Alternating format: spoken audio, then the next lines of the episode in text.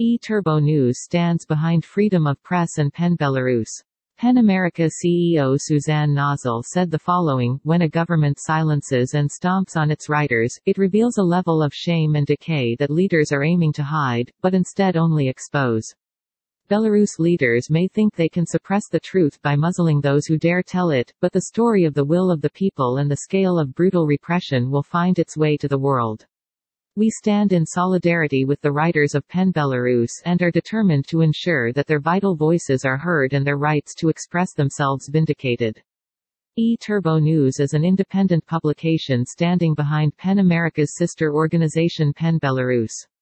The Belarusian Justice Ministry has moved to shut down PEN America's sister organization PEN Belarus. It comes amid raids this week on the offices of organizations and media outlets.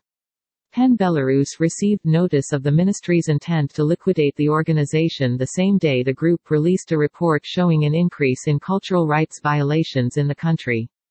PEN America stands at the intersection of literature and human rights to protect free expression in the United States and worldwide. We champion the freedom to write, recognizing the power of the word to transform the world. Our mission is to unite writers and their allies to celebrate creative expression and defend the liberties that make it possible. E-Turbo News is a member of PEN America. The letter sent to PEN Belarus on July 22 reads, the Supreme Court of the Republic of Belarus initiated a civil case on the claim of the Ministry of Justice of the Republic of Belarus against the Republican Public Association Belarusian PEN Center for liquidation. The representative of the Republican Public Association Belarusian PEN Center must appear at the specified time with documents confirming the authorization to participate in the case. The saddest thing is that I see no end to it all. There is a total cleanup of the Belarusian world. They destroy according to a devilish plan.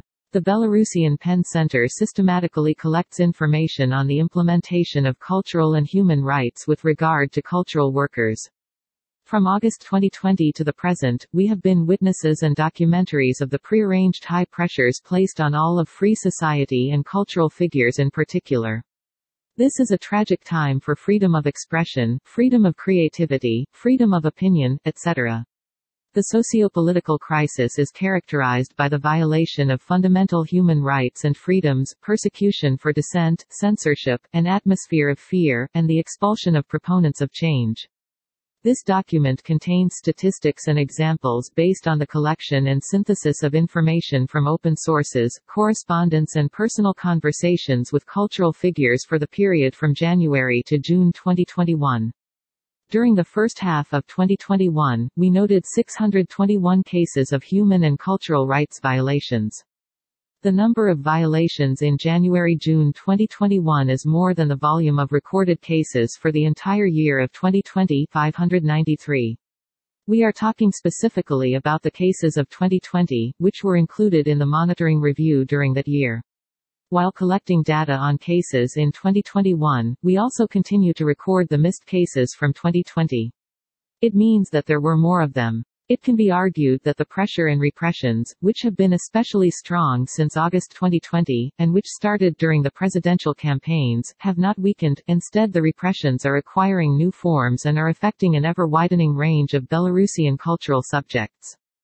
The dynamics of recorded violations since 2020 as of June 30, 2021, 526 people were recognized as political prisoners in Belarus. Of the total number of political prisoners, 39 are cultural workers. Instead of conclusion. It is difficult to serve art when the country has no time for laws, when all norms legal and human have been violated.